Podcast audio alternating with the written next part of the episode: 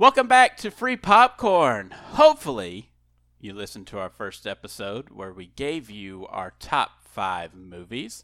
And if you didn't, then you should go back and check that out. Now, that we have given you a small window into our movie style and preferences, we are going to review and talk about our first movie selection for Free Popcorn. This is a movie that doesn't have a ton of substance to it, if we're being honest. It would not be claimed to be a cinematic masterpiece, but is a movie that came out when we were all young that made a huge impression on us in our formative years. Well, at least for me specifically. We'll find out from the others if that's true. For me personally, it is a movie that has always been a go to if I'm bored and just need to put something on TV. We're going to discuss a movie off my Desert Island list. Just an all around good time movie where you hang out with your friends for two hours and not care about the quality. Today on Free Popcorn, we'll be talking about Ocean's Eleven, a super cool casino heist movie with a huge, lovable cast of high profile actors with a lot of money and lives at stake. So, Either you are in or you are out right now. Good. Here is your one way ticket to Vegas.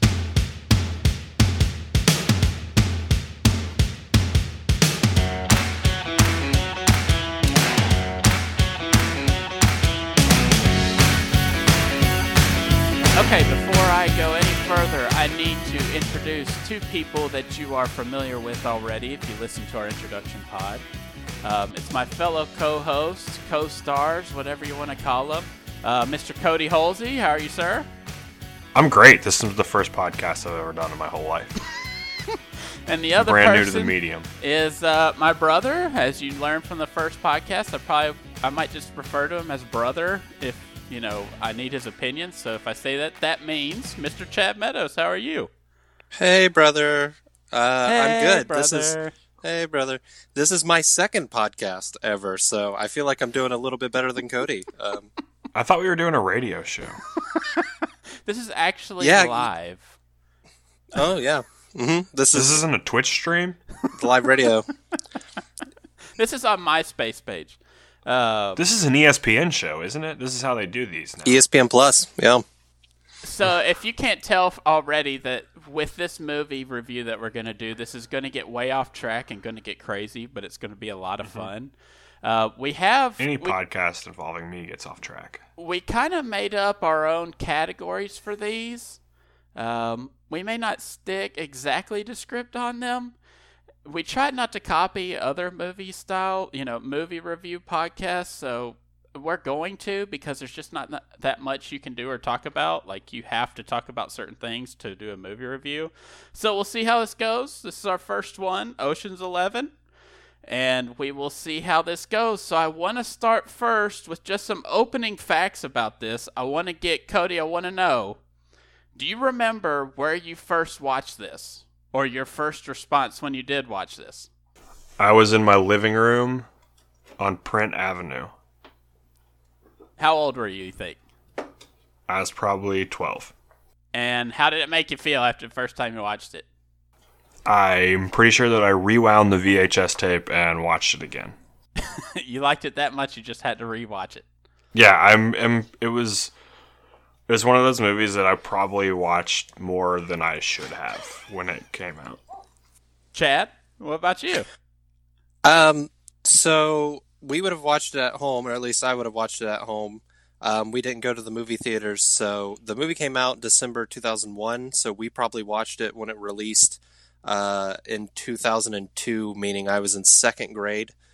Um, so I was a. I feel uh, like we did. I feel like we didn't get it right when it released out on video. It was probably a couple years after that, if I had to guess, because I kind of remember being like a young-ish teenager like maybe seventh, eighth grade, something like that. So you're probably like 13 or 14. So yeah. you're about a year older than me. yeah, that's about the time it came out on v- on VHS DVD. okay, maybe so so about yeah, so about 2002, 2003 then, because I was in second, I was in second, third grade. If you were in seventh or eighth, so Uh, yeah, probably was a little too young to watch uh, a, a crime heist movie of this caliber, but definitely enjoyed it from the very beginning. Um, I just remember not really understanding everything going on, but really thoroughly enjoying myself from beginning to end. And what kind of drove it for you with the movie? It was just like the actual like the drop, you know, the twist to it at the end, or was it the people, the cast, the music? Uh, what was it about it? Um, so basically, probably probably the twists, just because once again I was in second grade, so I, I, I had a short attention span. So you could have shown me a movie without any twist, and by the end I would have been shocked by something because I wasn't probably paying attention for half of it. But um, definitely, definitely the plot points, the twists. I definitely did not think they were going to get away with it. Um, it was it was something that I just remember being shocked by as a as a seven year old, and uh, really connecting. Not connecting is probably a bad term, but really just enjoying the characters, uh, Rusty, Danny, Linus, all of them, and really uh, just enjoying it is, is the best way to put it. Yeah, the first time I watched it, I just immediately it was like my favorite movie of all time. But like if you listen to the intro, we didn't get many much exposure to movies like that before. So I think the reason we got it was probably because of the rating. I think it was rated PG 13, and that was kind of like we were getting on the fringe of that was acceptable for us to watch, especially at my age. So I think that's the only reason why yeah. we got to see it in the first place. But like you said, this did come out in December 2001. The tagline for the movie isn't I mean, it doesn't really exactly grab you. I mean, Danny Ocean has 10 accomplices plan to um, rob three Las Vegas casinos simultaneously. Yeah, I don't know if that grabs you right off the top. If I was just perusing a video store back then, I probably wouldn't see that and be like, okay, that looks fun. Like to me, I said in our desert island stuff, it was really kind of the movie cover for me. Like the movie. That was cover, what I was gonna say. The movie cover I was gonna say, like, really if... cool. I knew who the people were, and like all of them together, I was like, well, that has to be good. yeah, like Matt Damon is a huge movie star at that point. He like he's done a bunch of like pretty high profile stuff, Good Will Hunting and things like that. Then you got like George Clooney has been on ER, which is prob which is like you know George Clooney is George Clooney, but I think like the the cover of the VHS was like really like we were, I'm pretty sure we were just at the store and I saw it and like pointed it out and I was like look at all these people and my mom saw it and we were like all right cool let's get that and watch it and fantastic film. Yeah, I mean it was directed by Steven Soderbergh. Chad, do you have a particular affinity for Steven Soderbergh? I mean, some movies that I've seen I've actually enjoyed, uh, like Traffic. I really like Traffic, even though it's super depressing. um, Contagion, which is probably super relevant to what's going on right now, and another also super depressing li- that I liked that Cody actually introduced me to a few years ago was Side Effects. Those were when I was reading kind of his, you know, director movie bio, what he's done. Those are the movies that stuck out to me. I know his biggest one with Julia Roberts previously was Erin Brockovich. I've never watched that, and I probably should, uh, but I just wasn't into it at that time. I should probably go back and watch it now. But Chad Steven Soderbergh is he a director that you respect that you like? I mean, do you go out of his go out of your way to check out movies he's come out with, or? Uh, I do, I do respect him a lot. I do like his style of writing and storytelling, but he is not actually uh, a director that I would bend over backwards to try to go see. Um, I have seen Erin Brockovich. I have seen a few of his other bigger movies, but I've I put a little research into him last night just to kind of see. Okay, let me double check, make sure I, I got my facts on him. And there was definitely a lot of his of his work that I had never even heard of. You know, he's he's just somebody who uh, hasn't really piqued my interest all that much. Um, as far as Oceans is definitely my favorite favorite work of his. Um, but I, I, have watched a few other things. And going back for just a quick second, uh, going to what Cody said, you know, George Clooney is George Clooney. That is actually my biggest uh, drive to watch the movie was George Clooney was Batman and Batman and Robin from 1997, and uh, I just remember going, Batman on on on the TV robbing casinos, like that was a big moment for me. you know, just to see Batman again. So that definitely uh, the cast really is is what sells this for me, not the actual direction. Um, yeah, let let's talk about this cast a little bit. I mean, you got Clooney, Clooney's playing, of course, the headliner, Danny Ocean. Brad Pitt's playing Rusty Ryan. Uh, Bernie Mac, R.I.P., playing Frank Catton. Julia Roberts playing Tess, Danny's ex. You got Matt Damon playing Linus. Don Cheadle playing Basher. Carl Reiner playing Saul. Uh, Andy Garcia, Terry Benedict. I mean, there's a lot of guys here. Casey Affleck playing Virgil. Scott Caan playing Turk. Elliot Gould playing Ruben. Um, Andy Garcia playing Terry.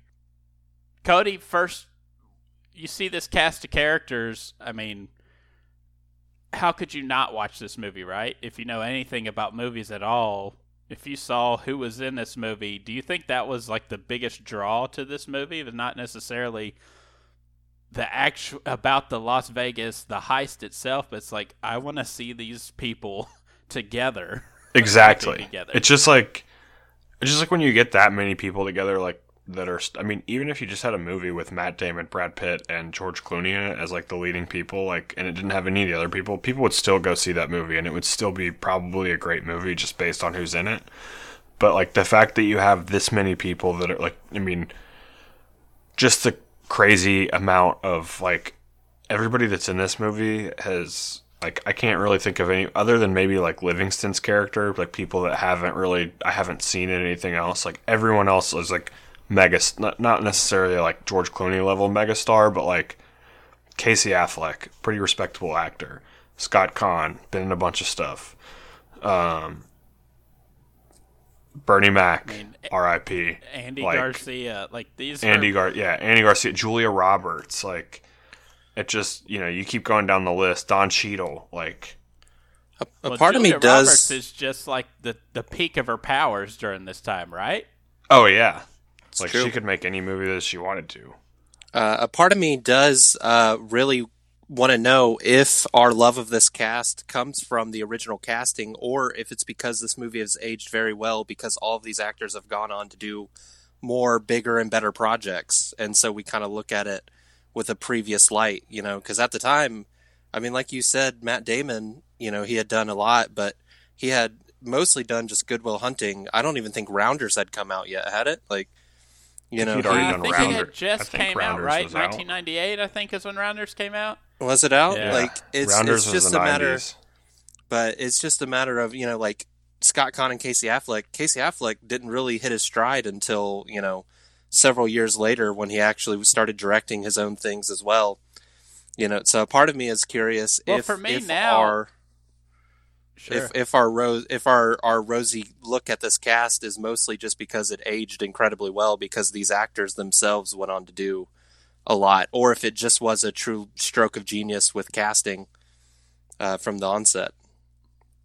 Well, if you you know just kind of random little facts, if you read about it, you can read these facts on Google, but a lot of them to make this movie happen, like you can see they they all admit that it was just a movie they're getting together to have fun like to hang out in Vegas, film together. On their off time, they go gamble or, you know, whatever.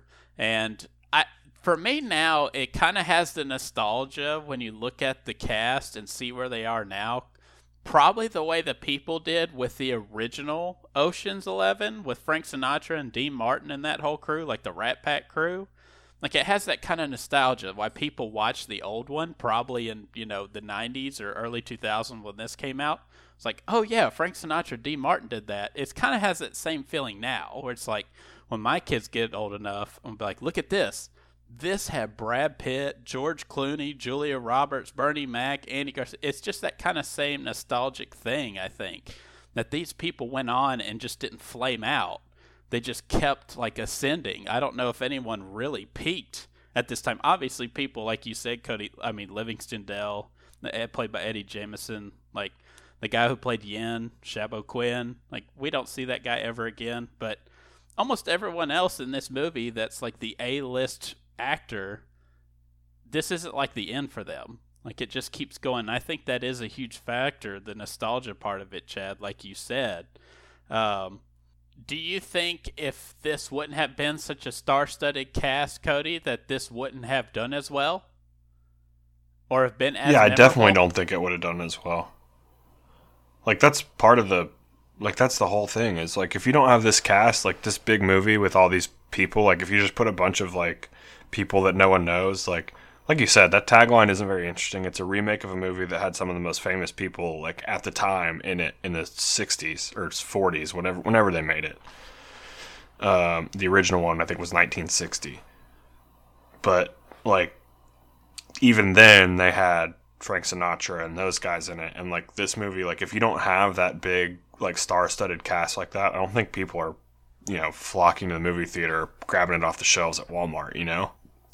But one thing I will say about like just the movie itself is like the writing and the and the dialogue is so good. Like just the way that they talk to each other, like the shorthand they have with each other, the all the weird like uh like the different stuff that they like talk about like where they need like a Leon Spinks and like all this other stuff like like the made up different things that they need to right. pull off the heist where you're like like you're watching it and you don't know what those things mean but you kind of have an idea like based on like what's going on and like so you're going through and you know you're watching the movie and they're talking about all this like stuff that you don't necessarily understand but you know that they understand what they're talking about and like it's just interesting. It creates this whole world. It's kind of like the it's like the John Wick like the movie the John Wick movies like they have that currency and like all the like background like assassin world that's there but they don't really explain any of it to you you just kind of like learn about it like as the movie goes along and I think that's one of the th-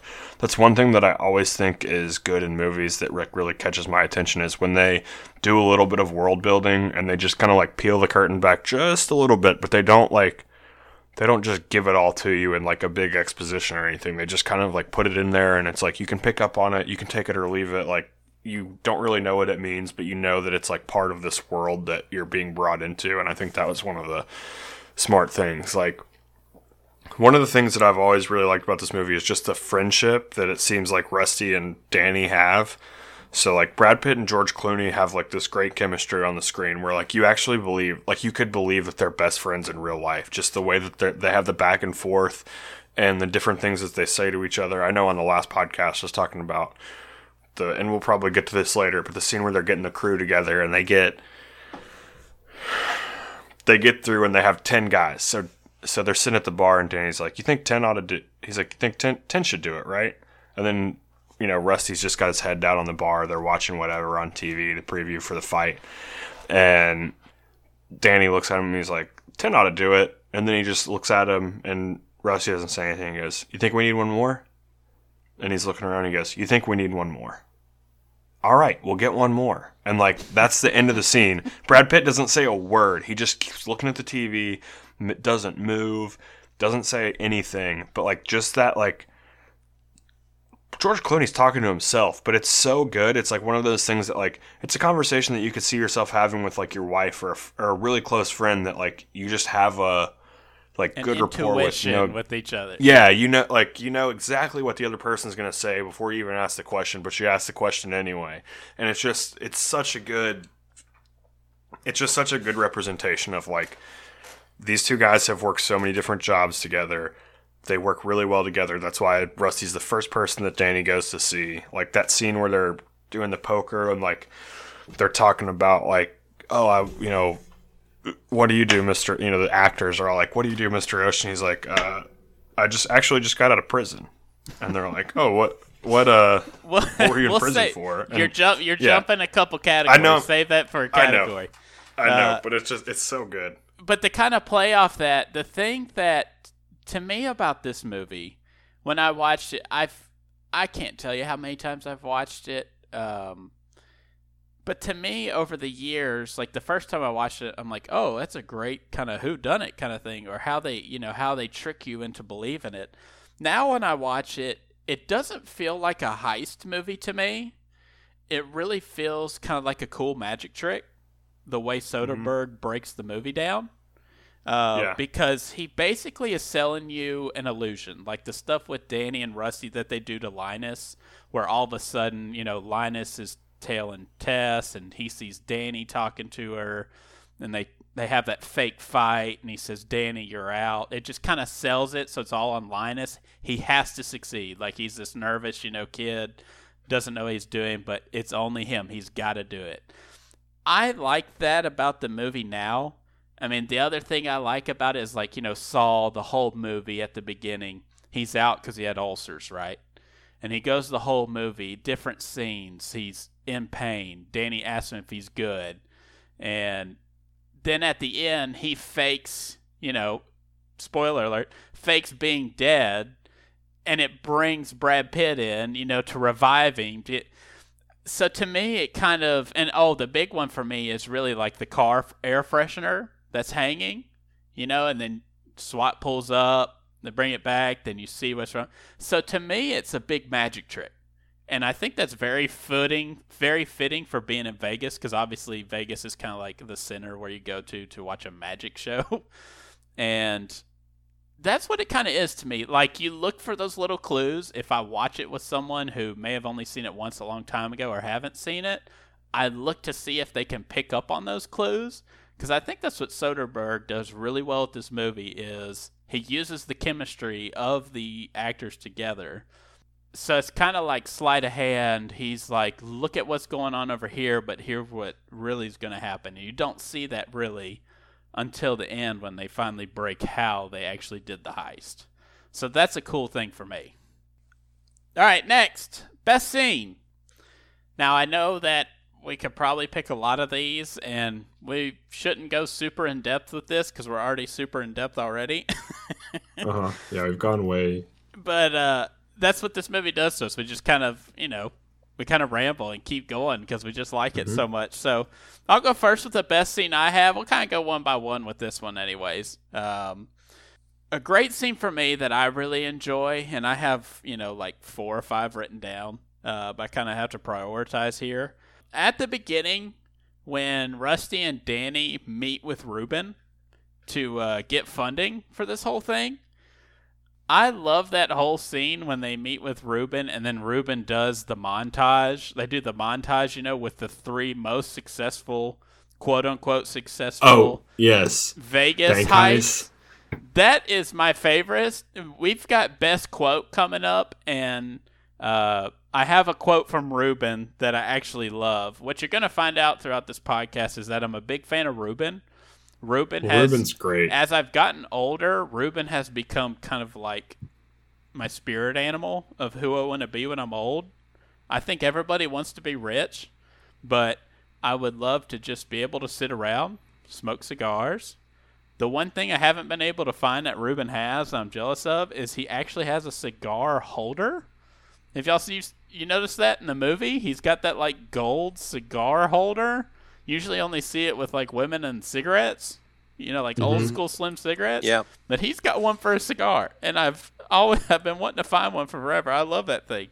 But that whole meeting with Ruben to discuss funding, to get funding, anyways, I love that scene.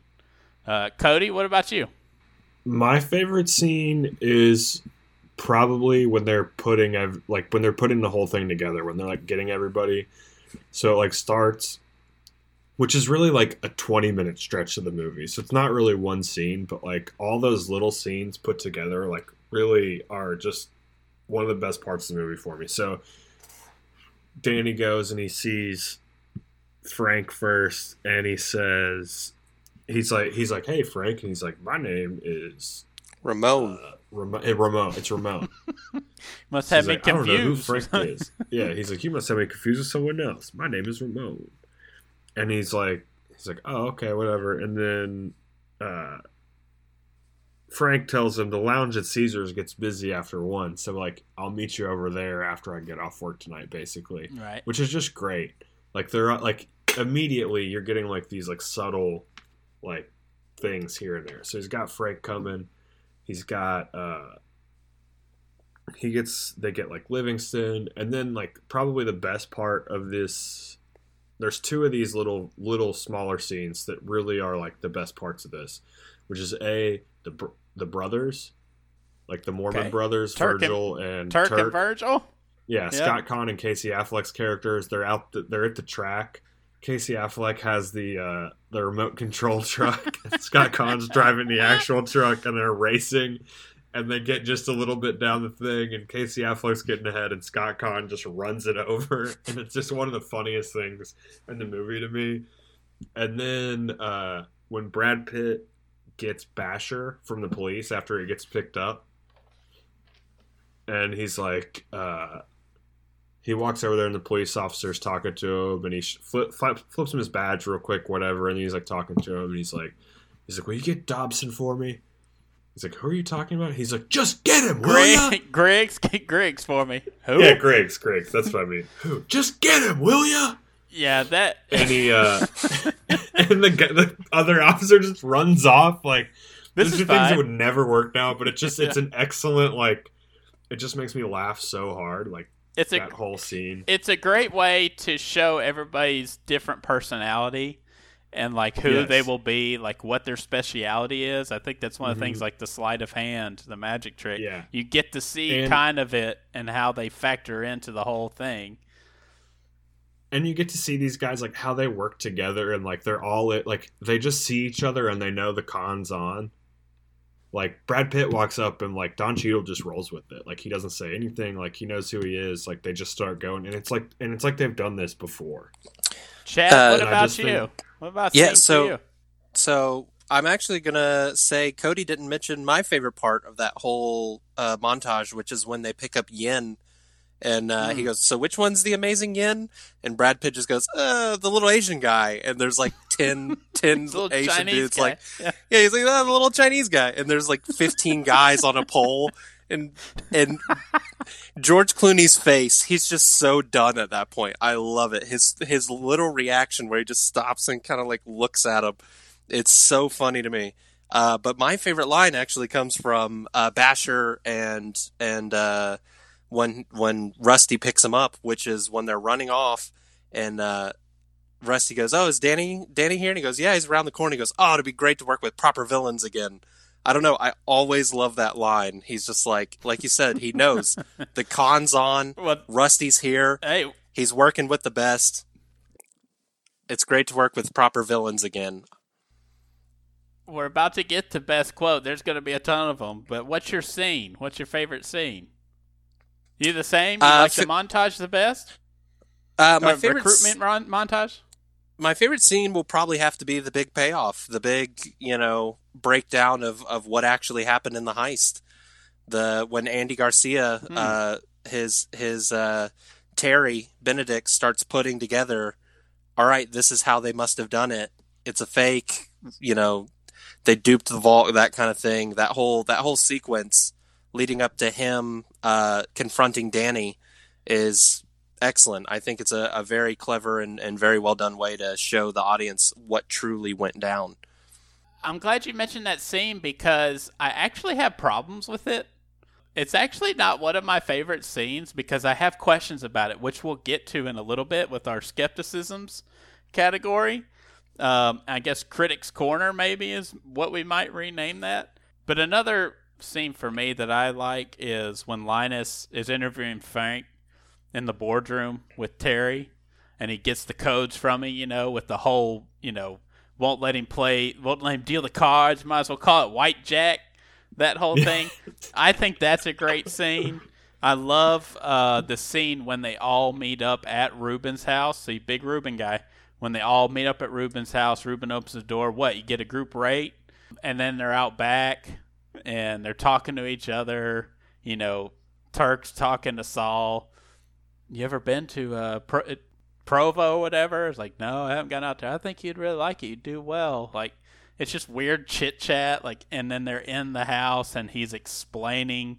You know, Danny and Rusty are going over how they're going to do this or what the actual job is, and that's those are a couple of my scenes that I also like to watch. Like, if I see that scene, I'll stick around for that. Do you have any kind of little quick hitter scenes like that that you enjoy, Chad? A, a quick little little hit scene. I do like the setup of the um, essentially what is the the payoff between Tess and Terry when they meet for the first time at the art museum and she goes to kind of go in for a kiss and he stops her and he gives that foreshadowing line of, you know, somebody's always watching in my hotels that she then pays back to him at the end. I, I think that's a really great little foreshadow moment and kind of a good setup for Terry Benedict. And really his whole introduction, he's more menacing than I remembered him when I was a kid, you know, watching Linus describe Terry of, of who he is and how he operates. Cody, you have any other little scenes that you like? I really like the scene where uh, George Clooney and Julia Roberts like meet each other in the restaurant for the first time. Yes, I do like that. like one, that's too. just like two like just great actors. Like they're both like throwing ninety miles an hour in that scene. Like they're just like toe to toe at that table. Like there's not a whole lot going on. It's just like a conversation. It's really good. Um, and we can talk about like just the like I know I I know I said it earlier, but like I just keep going back to how good the like writing is, or at least the dialogue that they deliver in this movie. Like it's just one of those like they're just back and forth. You it's almost like you can tell they were married before, like the way they like just are talking to each other. Like there's the exchange about like Monet and Manet, and it's just hilarious. Well, like it's not. I mean, it's, let's just get into it. Let's do best quote because there's like there's a lot of little quotes that you could enjoy, but there's a lot of one-liners in this movie that you're just like, Oh, yeah. that's hilarious. Like you're talking about with the Monet and Manet, like finished with that with that conversation. mm-hmm. like he had, he's the one that had syphilis. Yeah, he also painted she just- occasionally. yeah, yeah, and they painted occasionally too. like that, it's just great. Like the another one that like is just really good. Like just a back and forth is like Rusty or Danny and Rusty are talking about different people for their crew, and like Danny's like Phil Turrentine, Rusty goes dead. No on the job, skin cancer. You send flowers, and then Rusty just to end it goes dated his wife for a while,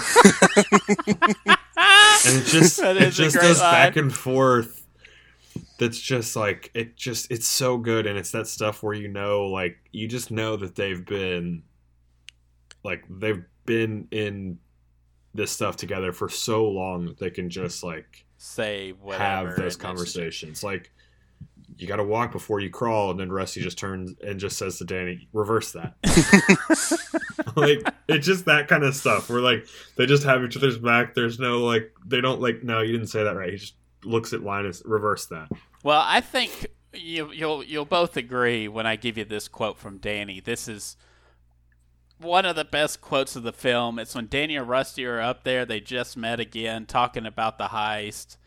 They had just made the plans, uh, or just taken the uh, casino, you know, plans down to copy and all that stuff. And Rusty asked Danny, you know, why why do this? And Danny says, quote, because the house always wins. Play long enough, you never change the stakes, the house takes you. Unless, when that perfect hand comes along, you bet big and then you take the house. You've been practicing that, haven't you? That is the best line to me because it's how I approach my trips to Tunica. Is I'm going in there hard and fast, and if I'm done in 15 minutes, I'm done in 15 minutes. If I hit big, all right, I'm going on the safe. Uh, it's kind of like a mantra, you know, you live by. Like you got to go big or go home. Like it's kind of that thing. That quote's great, but I think the best part of that whole like scene there is at the is like right after he says that because Rusty just looks at me and goes, "Been practicing that speech, haven't you?" And Danny just looks at him a little bit. Did I rush it? Felt like I rushed it. He says, "No, no, it was great. just- It was good." no, it's great. That teen beat teen beat thing was a little harsh. Cody, for you, what's a great quote that you love? Out of all the one-liners, uh, what's just a, a great quote? There's so many. I mean, I always love it when like I, I it just kills me every time when Yen is stuck in that uh box and like they think he might run out of air and they finally get in the safe and they let him out and he just like pops they they get him out and he just says the f- you been like, he just yells at him it's he doesn't speak he speaks almost no english for the whole movie Yes. but that one scene, they they like get it. They finally get him out, and he's like, "Where the fuck you been?" and it just it makes me laugh so hard. Uh, every time. I do love that because it's you know PG thirteen. I mean, they had to save their Mhm. one F word, the one F word is and it's yeah, perfectly timed, absolutely perfectly timed. Chad, what about you? A great quote. Uh, great quote actually is going to come from Reuben. Um, I always, I always love this quote. It makes me laugh every time when uh, they meet out in the back, like you were talking, your favorite scene, and uh, Debussy's Clair de Lune is playing. It's when they're about to start the heist, and uh, everyone gets called in. Danny's like, "It's not too late. If you want to leave, no hard feelings." everyone goes in the house, and Linus is still sitting there, and Reuben walks over and goes, "You're Bobby Caldwell's kid, aren't you?" And he goes, "Yeah." He goes, "From Chicago, right?" He's like, "Yeah, you like it? Yeah, I love it. Good. Get in the goddamn house." like that's that to me, like his delivery of that line is so perfect. He just goes, Yeah. "Good. I Get in the I goddamn thought house." I thought you were going to give another Reuben quote, which I'm saving for my absolute favorite because there's there. I'm sorry, but there's the best line of the movie, the best quote of the movie is in the first, you know, 15 to 20 minutes. I'm gonna save it. I'm gonna go a couple more before I get to it because I've actually practiced this because I want to deliver it right for the emphasis.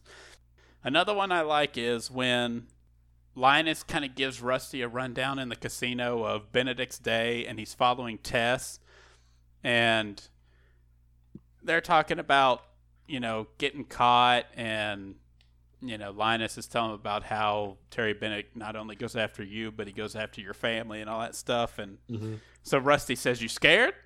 Linus says, "You suicidal?" Rusty says, "Only in the mornings." yeah, that's a like good that that's a one. good one too. I really like that one. Cody, you have another one? Uh, yeah, I got another good one. Um, just like when they're um, oh, where'd it go? I just had it right in front of me. I just want to get the line right because like so much of this is like dependent on making sure that you're like you get the words the words right on these for them to work. Um, I'd say I can I can do a quick one while you're looking it up. yeah, go, ahead, go Go ahead. ahead. So- while I'm looking for this, My my favorite from Saul, who I absolutely love, Carl Reiner is is an incredible actor, and I think he gives a very good performance in this movie.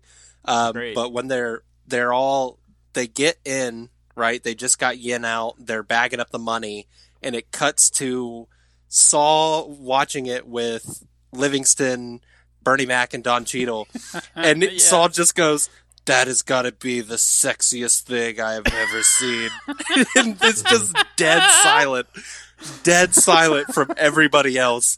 It makes me laugh so hard. Uh, it's just so. It's just he's been like this one person the whole movie, and then at that one part, he's the least. He's the person you're least expecting to say something like that.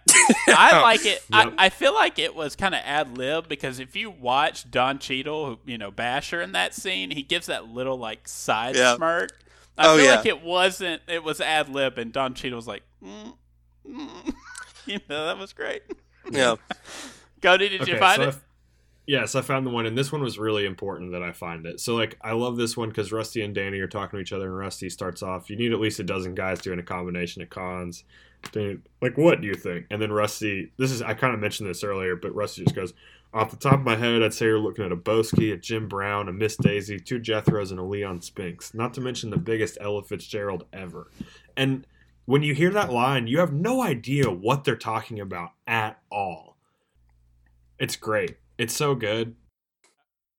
Are you uh are you ready for this performance? I'm gonna be Reuben here with this quote. I This think I know what you're gonna say. This doesn't have to be the last quote if y'all have another one after this. Uh, this is just my personal favorite one. Like I said, over the years I've just grown fond of Reuben. And uh, it's back, you know, with it coincides with my favorite scene with them talking about, you know, the uh, attempted heists or burglaries at a Vegas casino and no one making it. And it's it's at the end of that conversation and so Reuben, after talks about it, you know, they're not going to do it, all that kind of stuff. No way. He says, but you guys are pros, the best. I'm sure you can make it out of the casino. Of course, lest we forget, once you're out the front door, you're still in the middle of the fucking desert. That's my That is such a good one. that is my It's absolutely so favorite good. quote and scene. Just the way he, you know, is even keel the whole time. Just like, okay, yeah, you can do it, but you're still in the middle of the fucking desert. Yeah. that is my favorite good. thing. Do y'all have a final quote before we move on to uh, Critics Corner? Uh, final final quote will actually be to follow up that quote. It's Reuben, uh, who after he gets done saying that, looks at him, and goes, "Look, we all go way back from that time with that place with that thing. I still owe you for that. I got Never some furniture. I'll exactly. And they start to walk out. He goes, "I got some furniture. I'll send it to you. Leave your mailing address." like it's just just It's their whole great. It's chemistry the with Reuben. scene. I'm glad That y'all whole agree scene is incredible. Yeah. Now let's get the critics corner because I I've have- got I've got a lot of them and they're uh, some of these are pretty picky, so I kind of have to. Uh, Can I give Pick one more choose. quote that I just love? yeah, sure, go ahead. And this is actually from Topher Grace. So Rusty is teaching them all how to play poker, and they get ready to like to like lay down his hand like at the end, and he's like, "Fellas, fellas, check this, all red." and it's just It's a He's got a flush. Nothing. he's no, he's got a fl- he's got a flush. No, he doesn't. or he no, he doesn't. nothing. He doesn't. They're making fun of. They're making fun of him having a flush. But it's just he. Look at this, all red. And It's- he's it's so like- serious and proud of himself. It's like three so diamonds. It's like three diamonds and two hearts. It's Two hearts. absolutely nothing. Like Yeah. a high card seven or something like that. yeah, it's two diamonds and three hearts, and it's just and it's so funny because he's so proud of himself, All and it's and Rusty's just Uh, it's it's so funny. Now, for my first uh, critics corner, this one is going to be picky, but I think it's important to talk about. Maybe okay, maybe it's not important to talk about, but it is for me. Besides Reuben, how come no one else in this movie has any kind of vice at all? No one smokes, no one drinks. Like there's, you know, Rusty has a vice. Rusty eats a lot of food. He can't stop eating. That's his vice. Gluttony. But Rusty in every scene, he's always eating something. So, okay, gluttony is Rusty's vice, but you're telling me a bunch of hard, like, uh, criminals who are gamblers. thieves, but you don't, you know, that's the kind of understood thing that Joe was talking about. S- Like, come on, someone else smokes in this group. Could I have Oh, just maybe. seen that a little bit? Well, not, well, you got Virgil and Turk Mormons, so they're not doing anything. That's a great. Oh, I thought you were saying that was their vice. Their vice was Oh, the fact that they're their Mormons. vice, like, They're Mormon. I mean, maybe, Oh, but they're not. They're not smoking or drinking. You got Saul. He's eating oranges because he needs vitamins. Um, Reuben is smoking cigars. He's pretty old. Danny just got out of prison. He drinks. I mean, not like excessively, but he drinks. Basher blows things up. That's I would say that's a vice. Like just explosives. If you need explosives in general, like that's probably a problem. Uh, Livingston, I feel like Livingston probably had a drug problem. Um, you know, just like the way he acts. he was too I high need strung. Look, the only Yeah, he- mention of cigarettes in this movie was when Danny, like the first, like you said in one of your scenes, when Danny Mm-hmm. met Tess and he said, "Didn't you notice I went for cigarettes and didn't come back? I went to the gas station for cigarettes." But besides that, like no one's smoking. Like there's got to be someone in that group. There's not. There's not. You know, no one in that group doesn't So- just blast. So you just needed more cigarettes. Yes, all, I- like if if like one person would have smoked a cig, like if you there just would have been a scene of like Linus and Rusty having a conversation, and Rusty and Linus is just like mowing down a Pall Mall. Like that's that's all you need. You're telling me when they're in the warehouse recreating Terry Benedict's vault, there is not none of them are blasting cigs, and like none of them, and they're just I mean- good, hardworking boys with healthy, I'm not. They're not. healthy they're not and good, hard working boys, but like they're professionals. So like maybe they just try to stay in tip top shape for the stuff they got to do. Think they didn't smoke because it, Saul was sensitive to it or something. Yeah, it could have been. You know, maybe he's got an allergy. Uh, I'm gonna throw out a couple critics critical things that uh, I'll just kind of bounce off you, and then you can respond to them, or if they're stupid, you can tell me if they're dumb too. This is just stuff that you notice if you watch as many times as I have. Have y'all ever noticed when Danny and Rusty are looking at the vault layout plans. Have you ever looked at that? It stays on the vault layout plans for a second. Uh huh. Have you Yeah. noticed this before? That it stays on the plans for a minute. What does it look like to you, Chad? Uh, it's very phallic in nature. That's uh, It's definitely a dick and balls. It's hundred percent dick and balls. So now, when you watch that movie and you go look at the plans, he stays on it for a couple seconds, and he doesn't need to at all. They don't need to see it at all, but it's it's it's a, definitely a. Um, Don Cheadle plays Basher. His British accent. Oh yeah, it's terrible. And It's like awful. even in like you can even read where like Don Cheadle admitted that it was terrible. And in subsequent movies, uh Basher reads books on like you he can be seen reading books on how to do accents to practice for his like to use an American accent. yeah, that is So that is something acknowledge they that they within the acknowledge in retcon. But it is still very unforgivable how terrible his his British It's accent not is. unforgivable. It's- It's, not like it's rough. this isn't we're, this isn't Lawrence of Arabia we're talking about here. We're talking about a like an Ocean's Eleven movie that was previously made by like Frank Sinatra, not an Oscar-winning actor. that's like, that's it's fair. not like they're it's not like they were like when they've originally made this movie they weren't making it with like the the creme de la creme of like acting chops it was Mm. like these guys wanted to get together and have a good time it was basically like the adam sandler movie formula Next criticism. way before its time So apparently, the casino only had two in-house technicians, and this is Livingston trying to get in there to give him "quote unquote" eyes and ears on the casino. Mhm. I was wondering, how come getting access to the casino and being able to do this job at all completely hinges on the fact that one of these two in-house technicians is in love with the stripper named Charmaine that Rusty happens to know, so they can get the badge. That seems ultra convenient to me. The whole I don't movie think it does hinges seem upon ultra it. convenient but rusty strikes me as a person who knows all the strippers I'll That I'll makes back sense. that I'll But back that up. I don't like- think Rusty knew her.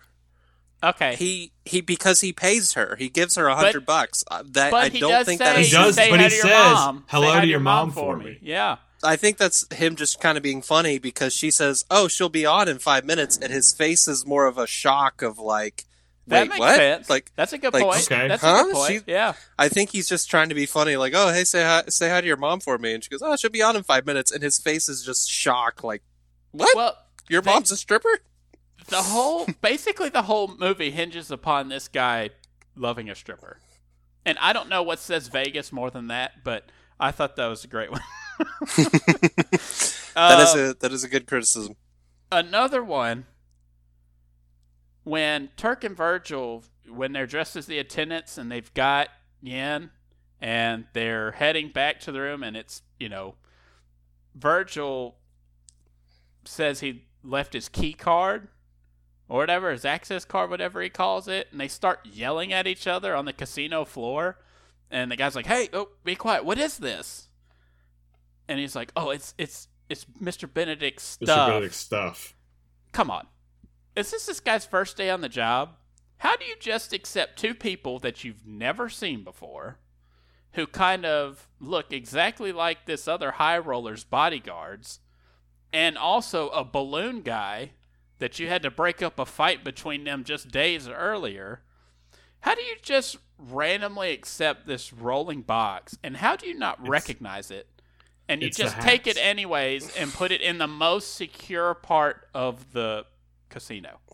Especially without checking it out. He didn't even open the box to see what it what was. was in it. it the, he literally took this guy's word, who he has never seen before.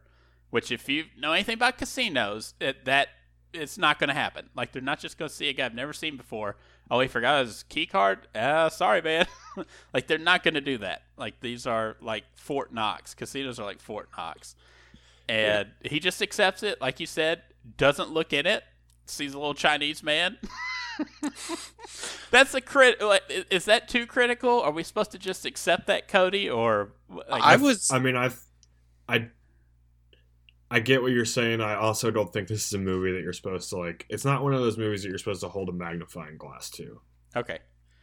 I- but I will say, if you wouldn't have mentioned it, I would because not only are they balloon guy, uh, hotel attendants, bodyguards, but they also play the paramedics that come in with Brad Pitt when Saul fakes his heart attack, and they are the hotel uh, concierge who bring up the food in order Yes. to get yen in the first place. So like the these Malloy brothers have literally been in and out of that place as five to six different people, and not once has anybody stopped and gone, "Wait, right? They're two Jethros. Look, Weren't the you- eye- Well, that's the eye in point. That sky- is- the eye in the sky of a casino. They know exactly who you are as soon as you walk in the door. Like they would have known. Like there's something weird going on.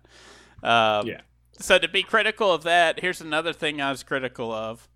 When Danny and Linus get down the shaft, you know, set up the charges with the trigger, the batteries are dead.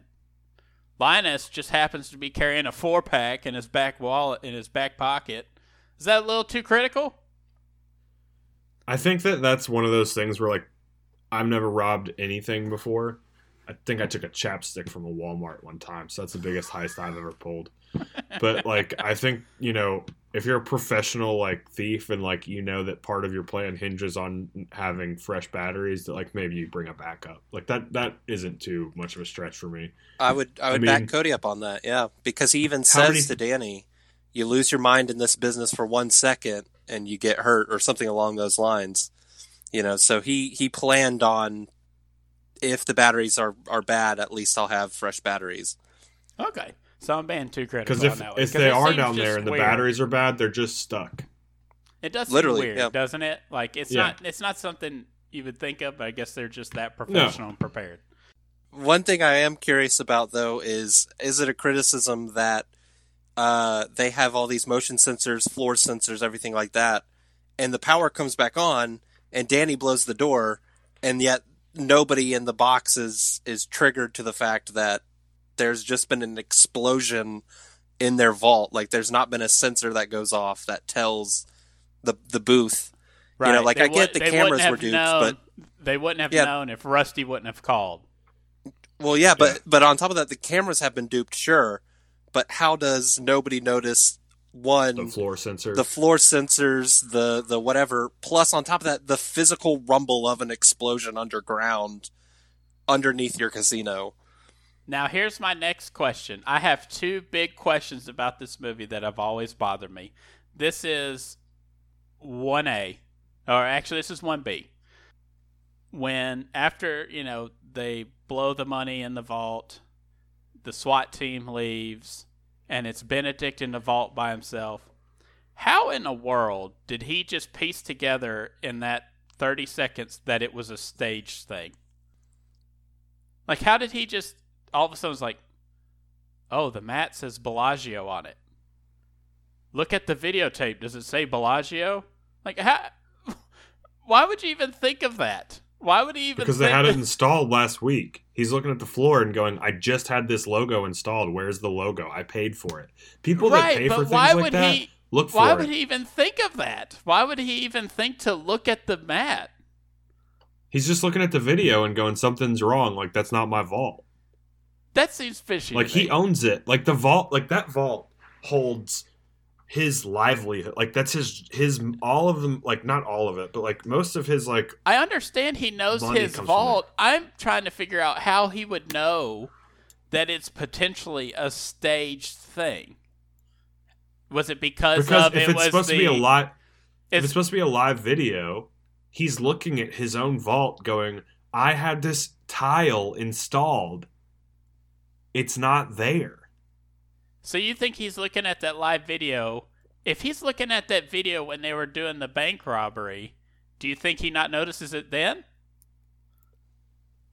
And not afterwards, after they blow it? If it's staged? I think the I That's think pretty the good cue. that's a pretty good one, right? I, I think the cue that kind of gets him to start thinking critically about it is the fact that the van that he thought the money was in was filled with nothing but call cards Posters. for hookers. for So then- strippers for uh, hookers. or for hookers. They're hookers, That's yeah. You're actually right. Yeah. Uh, so I think that's the cue. You know, when he's when he's in the booth looking at it, he's too stressed out and freaked out, losing the thought of losing his money, that he's not thinking clearly. It's only when he realizes he's been duped with there's stripper or hookers and chips in the in the vault floor, and there's hookers on the in the car. Well, where where could the money be? And he's like, the only way they could have gotten the money out and the hookers and the and the chips, then it had to be a fake vault. You know, I think that's that that might be his kind of reass- when he finds out that the white van was a fake. That's what starts the wheels turning of like, okay, I have been duped. Where could it have gone? And that's when he asks, wait a second, is there a tile on the floor that says Bellagio? And that's what starts the domino effect. Yeah, that's the o- that's the only thing I thought of when I was trying to answer it myself when I was writing this down was just the connection of the hooker flyers. But Mhm. still, it's just like I i- in that moment, even if I would have saw it, I I don't know if I'd have really thought of that. Wait, somebody might have made a double of this. Like it just it seemed like a very far out thing, but I mean, it has to be done. Like that's that's the point of it, right? Now, Yeah. my my final kind of skeptical critics corner scene. It's a scene that kind of ties in Chad with one of your favorite scenes with Tess and with the Terry Benedict. Um, it's actually the scene right after that. This is a scene that I don't even think is necessary for the movie, and I don't even know why it is even in it. And it's the scene when after Tess, she says that to Terry after getting out the elevator. Everybody, you know, can see everything, and she starts walking. Somebody's always watching in your casino. Someone's always watching, and she's walking, you know, middle of the casino floor, walking out of the casino. Then she kind of slows down. She does like her acting in this moment, mm-hmm. and she slows down. Then you can see she kind of like realizes that she needs to go after Danny or whatever, and starts jogging for no reason, and looks outside and happens to see Danny walk being police escorted to a car. I hate that scene. And she runs up to him. That's my husband. That's my husband. So, this man went to prison for five years, destroyed her life. We see that Four earlier. Four years, sorry. We see that earlier in the movie, how much she doesn't like him. She's with Terry Benedict. Danny shows up back into her life. And then she gets this terrible, she sees this terrible thing about Benedict, Terry saying that he would choose money over her, essentially. So she's heartbroken again now. And then she realizes, oh, wait, I was in love with Danny the whole time. And then she just starts running and she immediately wants to get back with him. Am I, am I, is this dumb? Because I think this is the dumbest part of the movie. I hate I have strip. nothing to say to you here other than love is a fickle mistress. Look, I- I don't think you need this scene at all. I think it takes away from it. I think it would have been better I- if you would, if she would have just been like everybody, you know, everybody's watching Terry, and she walks off. That's it. They go straight into the Bellagio fountain scene. Then they get back at the prison, and, And you know the whole thing. with Rusty. Rusty picks Danny up, walk back to the car, and she's in the back seat. I think that would have been better than this stupid, you know, I know it's only like a minute or two in the movie, but she's like, That's my husband. How long are you gonna be? Three to six months. Like it's not it's completely unnecessary. Which, which that the, you just mentioned a scene that also has a really good line in it, and it's just really funny when they drive across. He goes to pick him up from jail, and Danny walks out. and He says, 13 million, and you drive this piece of shit across the country to pick me up." And Rusty just looks at him and goes, "Blew it all in the suit." But Chad, do you think that's unfair about Um, cutting that scene out, or do you think it belongs?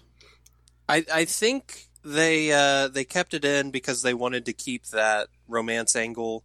Um, the one thing I will say that goes for that scene is the fact that she knows Danny and Rusty are a part of this heist because she realizes Danny put the phone on her and she sees Rusty and talks to him in the casino floor while he's talking to Mr. Benedict. Uh, so she knows they are a part of this heist. So when she sees Danny talking to Terry Benedict, he says, if I tell you about the money, you have to give up Tess. And he goes, okay. She only sees that part. So she sees Danny, potentially, who she knows is a part of this heist, say, I will give up $169 million if you give up Tess. So you think And it's more of that he was sacrificing for her? Yes, she sees it as he was going to sacrifice, which he doesn't. He gives he gives Terry Benedict some line about, "Oh, I knew a guy in the joint, whatever." He doesn't give him up, but in her opinion, I think she sees that scene, realizes Danny has done all of this elaborate nonsense for her, and that he really is turning the corner because he's willing to give up all the money just to be with her. Gotcha. That's that rational. potentially, that potentially could be the turning point. I'm just saying But- it's pretty quick to go from another ex to all of a sudden realizing you still want to be back with your husband from four years ago. who Yeah, just especially with how absolutely, abs- absolutely But how despised. many? But how many people just go back to ex boyfriends and girlfriends and husbands and wives? But yeah, but over A time. I, I agree with Ryan to to give the six month break and then she's there makes more sense because it means she's had six months to think about it. Whereas this has literally been a minute after she just had the man she loved rip her heart out, and she's walking through his his casino still upset and just goes, "Nah, I'm gonna get back with my ex husband." Like I kind of I can see yeah, I, my my ex husband say who's being arrested. too.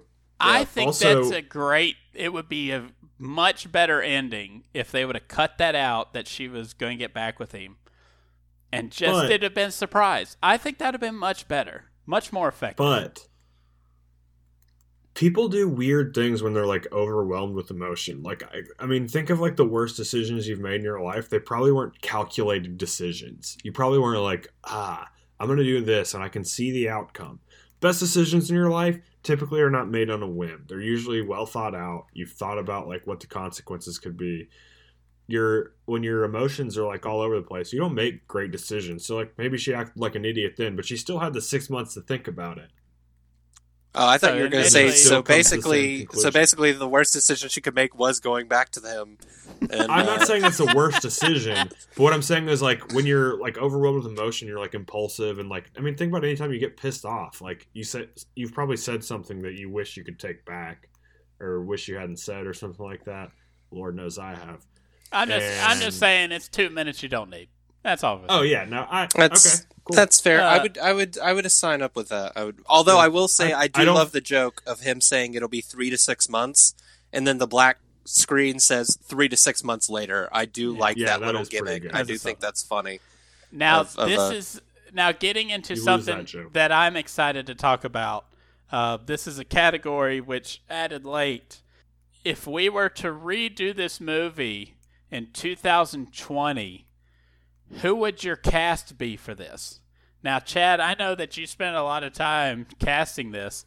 I have, I think I have the perfect solution, and I have the characters for each. Cody, I don't know if you did this as well, but I think you'll really like uh, what I have.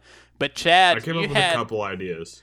Chad, you had a set uh, cast that you came out with. So, if you're redoing the Ocean's Eleven in 2020 cast, Yeah. So basically, my my thought process behind this was it is a shot for shot remake. Nothing changes. No lines are changed. It's just the cast. Who would I switch? You know, for a re for a recasting now. Um, originally for Danny, uh, one of the people that crossed my mind was Robert Downey. Uh, Robert Downey Okay. Jr. just because he's a huge name and he would carry the franchise. But I actually turned him down for somebody who I think would be a more suave, more interesting uh, Danny Ocean, um, who would kind of follow the steps of George Clooney, and that is uh, Jeffrey Dean Morgan from The Walking Dead and uh, Okay. Watchmen. He was, to me, he's got a very suave, kind of gruff personality. Uh, I think he could kind of follow that.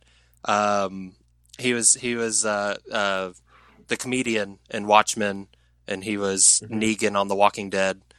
okay, Um, I saw you give a look as you don't know who that is. Uh, but basically, he's he's got a, a very suave kind of uh, almost almost gruff criminal side of him, but he also can clean up nice and play that kind of you know uh, smooth smooth criminal kind of.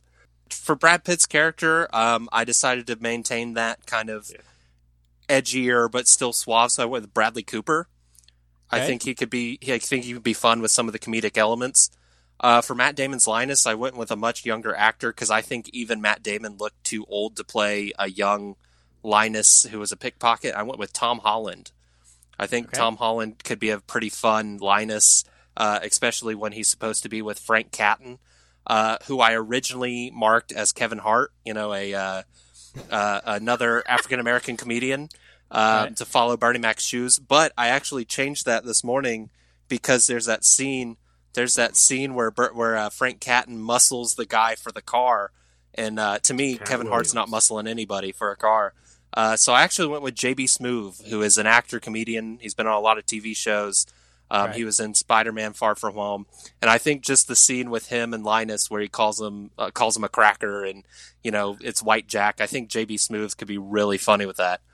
Uh, for Turk and Virgil, I actually went with uh, two younger actors who I think could be really fun and really annoying because that's basically what their characters are, and that's uh, Dave Franco and Christopher Mintz-Plasse.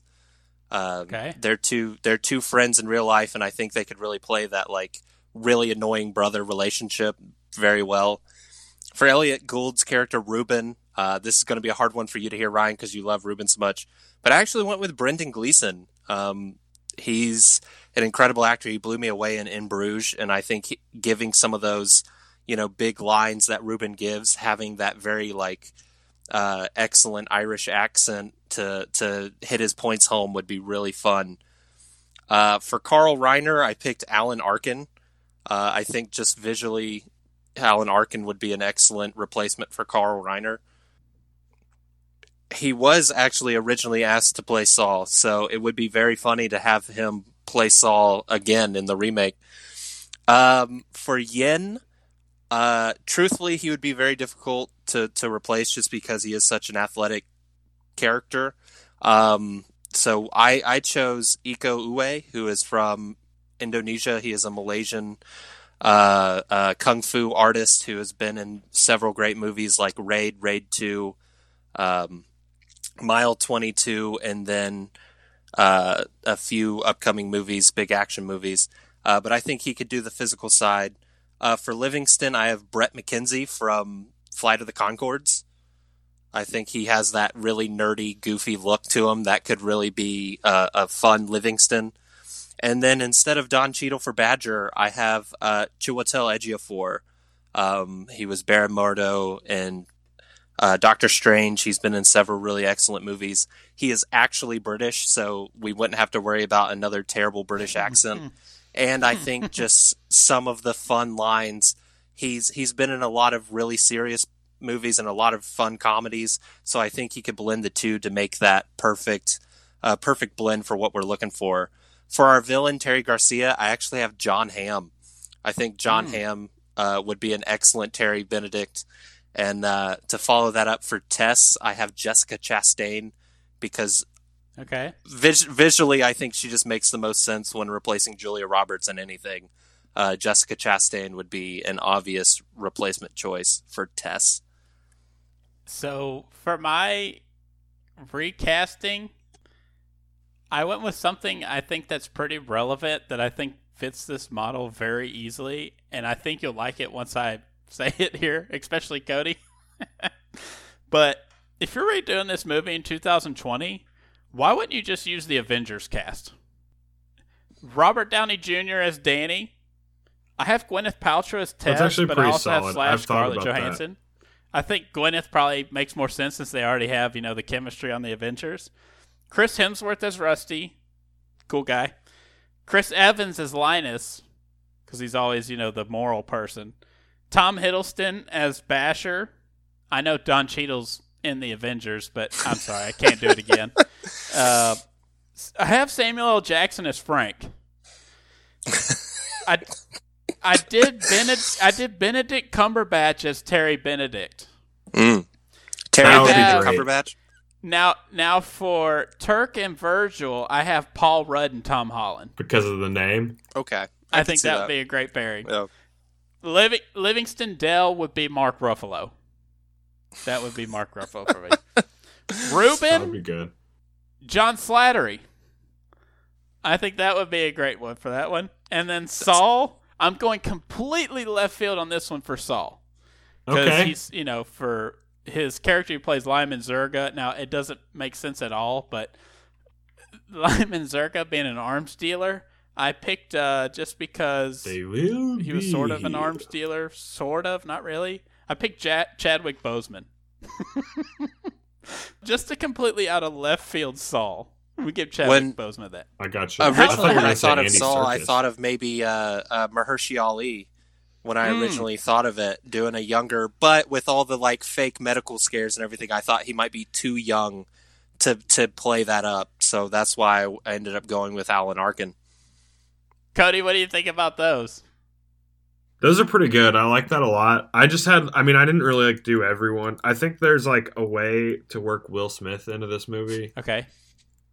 Like I think he could he could easily be Danny Ocean. Like He could be and Charmaine, then I th-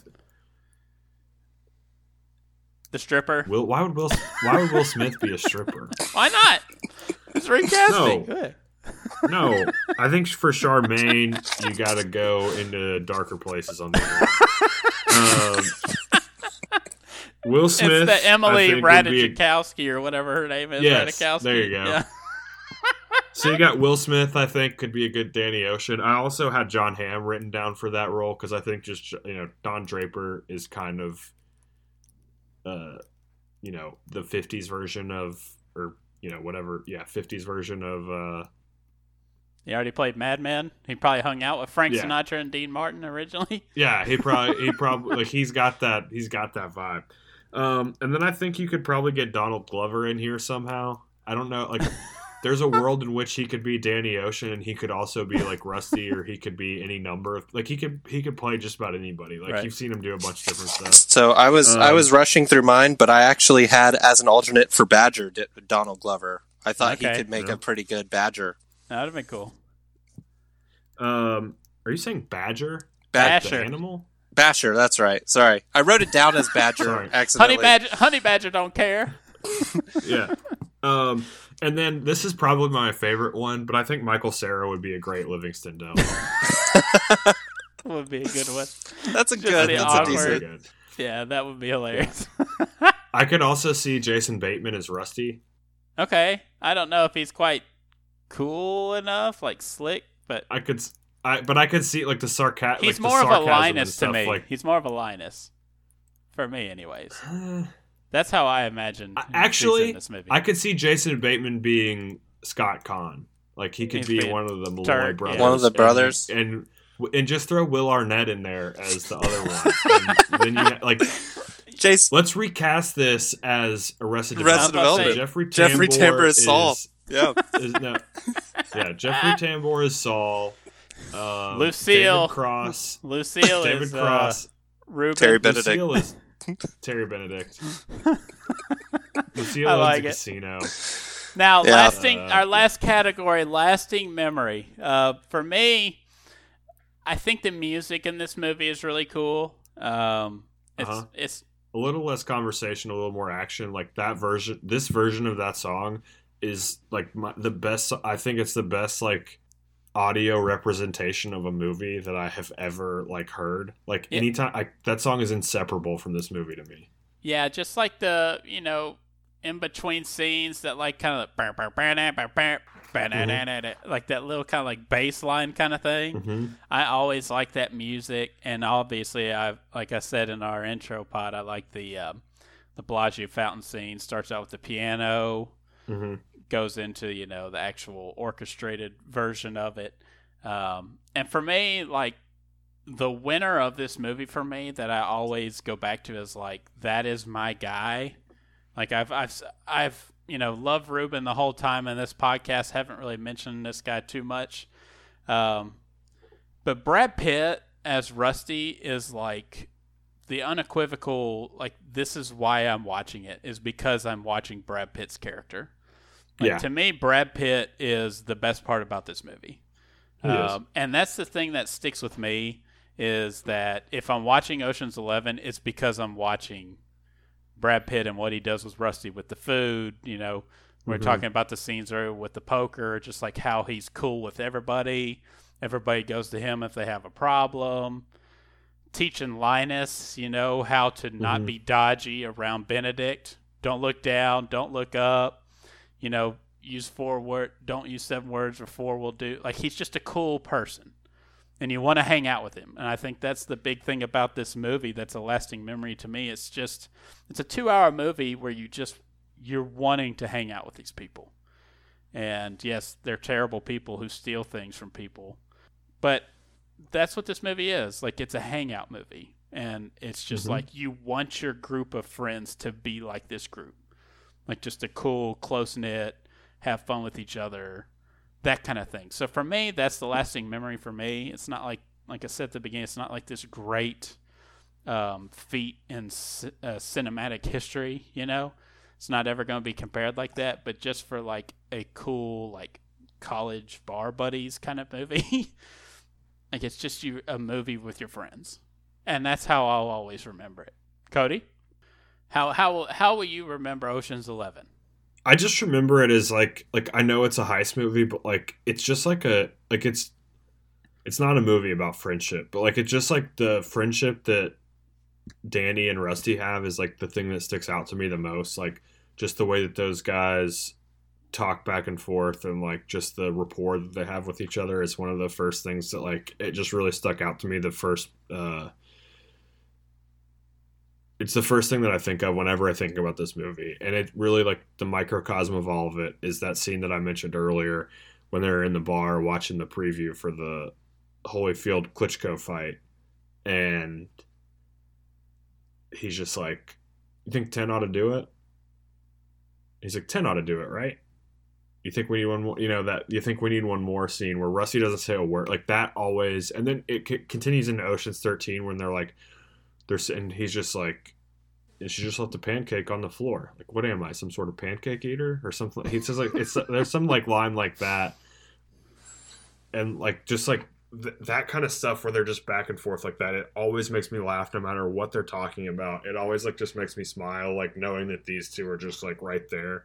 And it's all and it's and you know a lot of people talk about how like Rob with Robert De Niro and like Al Pacino in the movie like Heat and stuff like like that was crazy to see. But like both of those guys had starred in The Godfather before that, but they'd never been in like scenes together. Um, and like this just for me like seeing George Clooney and Brad Pitt like both just be in scenes together like it's just it's movie It makes star you like feel just, like that's how they are in normal life. yeah, it's just movie. Yeah. It's movie stars being like they're just being movie stars. Like it's just fun to watch. Like every like every now and then, like there's just movies where I don't need substance. I just want to see famous people being famous, basically, and and just like not they're not really being famous in the movie, but like just like I just want to see like really good actors just act and like become these other people who are really interesting and like there's not a lot there's not a whole lot of substance to the movie but the characters are really interesting and i think that's one thing this movie does really well is just like make interesting characters and their relationships and just the chemistry of the actors in this movie is incredible Yeah, I I think that's a great point. Chad, what about you? I, I'm going to say the same thing. I think the lasting memory here is the the fact that the chemistry is so on point. Um, the cast and everything on down, you know, 12 and 13 were not nearly as good story wise as 11 is, but you still watch them and they were still huge hits because they had such a great cast with such great chemistry that, you know, just watching it is pure fun from beginning to end because you enjoy seeing everybody on screen. Do you guys, before we go, do you like uh, 12 and 13 as a whole? I think 13 I, uh, 12 i'm not too high on but like i think 13 holds up i think 13 is one of those sequels that is almost better than the original like it's uh, it's like right on par with this movie See, I actually like 12 better than 13. So I, I actually. that's where we're going to end this podcast because you're 100% wrong That's Like, how I, I- I, I like would- 11 better than all of them. So, Yeah, I would rank them the way they came out. 11 is 1, 12 is 2, and 13 is 3.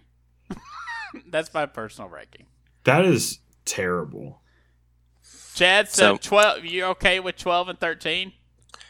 Um, they're all right. They're I would have to rewatch them. Um, the one thing I didn't like about twelve is the reveal, which is eleven does a good job kind of hinting at what the big reveal is, whereas to me twelve doesn't hint at anything. You know, you get to the end and realize, oh, they messed up the egg. They all got arrested. Blah blah blah, and then you find out they stole the egg a week ago. You know, it's like, Right. why did they even put in the effort just to troll this guy? Essentially, you know, like it's to me, twelve doesn't hold up. I like thirteen better just because Al Pacino. I love Al Pacino. Um, and Matt Damon trying to seduce Ellen Barkin is absolutely hilarious with the prosthetic nose. Um, so personally, I would say just for the fun of it, 13 is more fun. Um, but I still think 11 beats both on story and storytelling. I think that's where we'll end it. We uh finished our first one, guys. Congrats to us.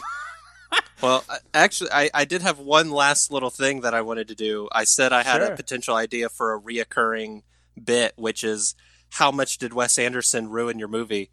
Um, okay. So this movie with its fantastic cast i found out some really fun stuff like uh, originally the two brothers virgil and turk were supposed to play be played by luke and owen wilson who dropped Yes. out to be in who dropped out to be in the movie royal tenenbaums but above that danny glover was supposed to play frank catton who also dropped out to be in royal tenenbaums but even beyond that bill murray was supposed to make a cameo as a lounge singer and he also dropped out to be in Royal Tenenbaums.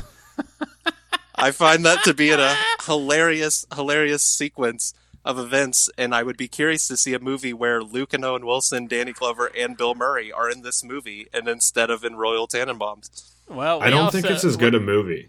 We also be didn't. honest. We also didn't talk about Mark Wahlberg being Linus, Yeah, that was of also Wahlberg was supposed to be Bell. a Linus. possibility. but that's a whole. Mm-hmm. That's a whole other thing. Maybe we'll save that if we ever do twelve or thirteen. But Don Yeah. Rickles could have been Saul. like that's real too. Like Bruce Willis was found on the originally. Danny Ocean. yeah, that would have been poorly. That would have been horrible. But yeah, I thought that was a fun thing when I did the research. I thought that was hilarious. Like They Royal Johnny Tannen. Depp for Linus. They did. You guys talking about Matt Damon not being young enough? I guarantee you, Steven Soderbergh still hates Wes Anderson. He just thinks like that guy stole four actors from me. That dirty rat. I like it. Well, guys, if to close us up, uh, glad y'all are on for our first episode. Had a good time doing it. We are going to. I should have said from the beginning that um, off our desert island movies, we are taking one from each of our list, and that's how we're gonna. The next couple episodes we're gonna break down. So we got to break down one of my desert islands first. I think we'll do one off Cody's list next. So. Not sure which movie it'll be. Cody will tell us, I'm sure. But thanks for being on again, guys. Had a great time and hope everyone enjoyed this movie review of Ocean's 11. Go watch it again, see if you catch some of the stuff that we did. Tweet at us. We are still under Free Basketball 3 on Twitter, and that is where we're going to post it through is our actual free basketball site. So if you listen to us, we still doing the basketball podcast, and you can check out those episodes as well. So, thanks for being on again, guys. Absolutely. Had a great time. Thanks for having us.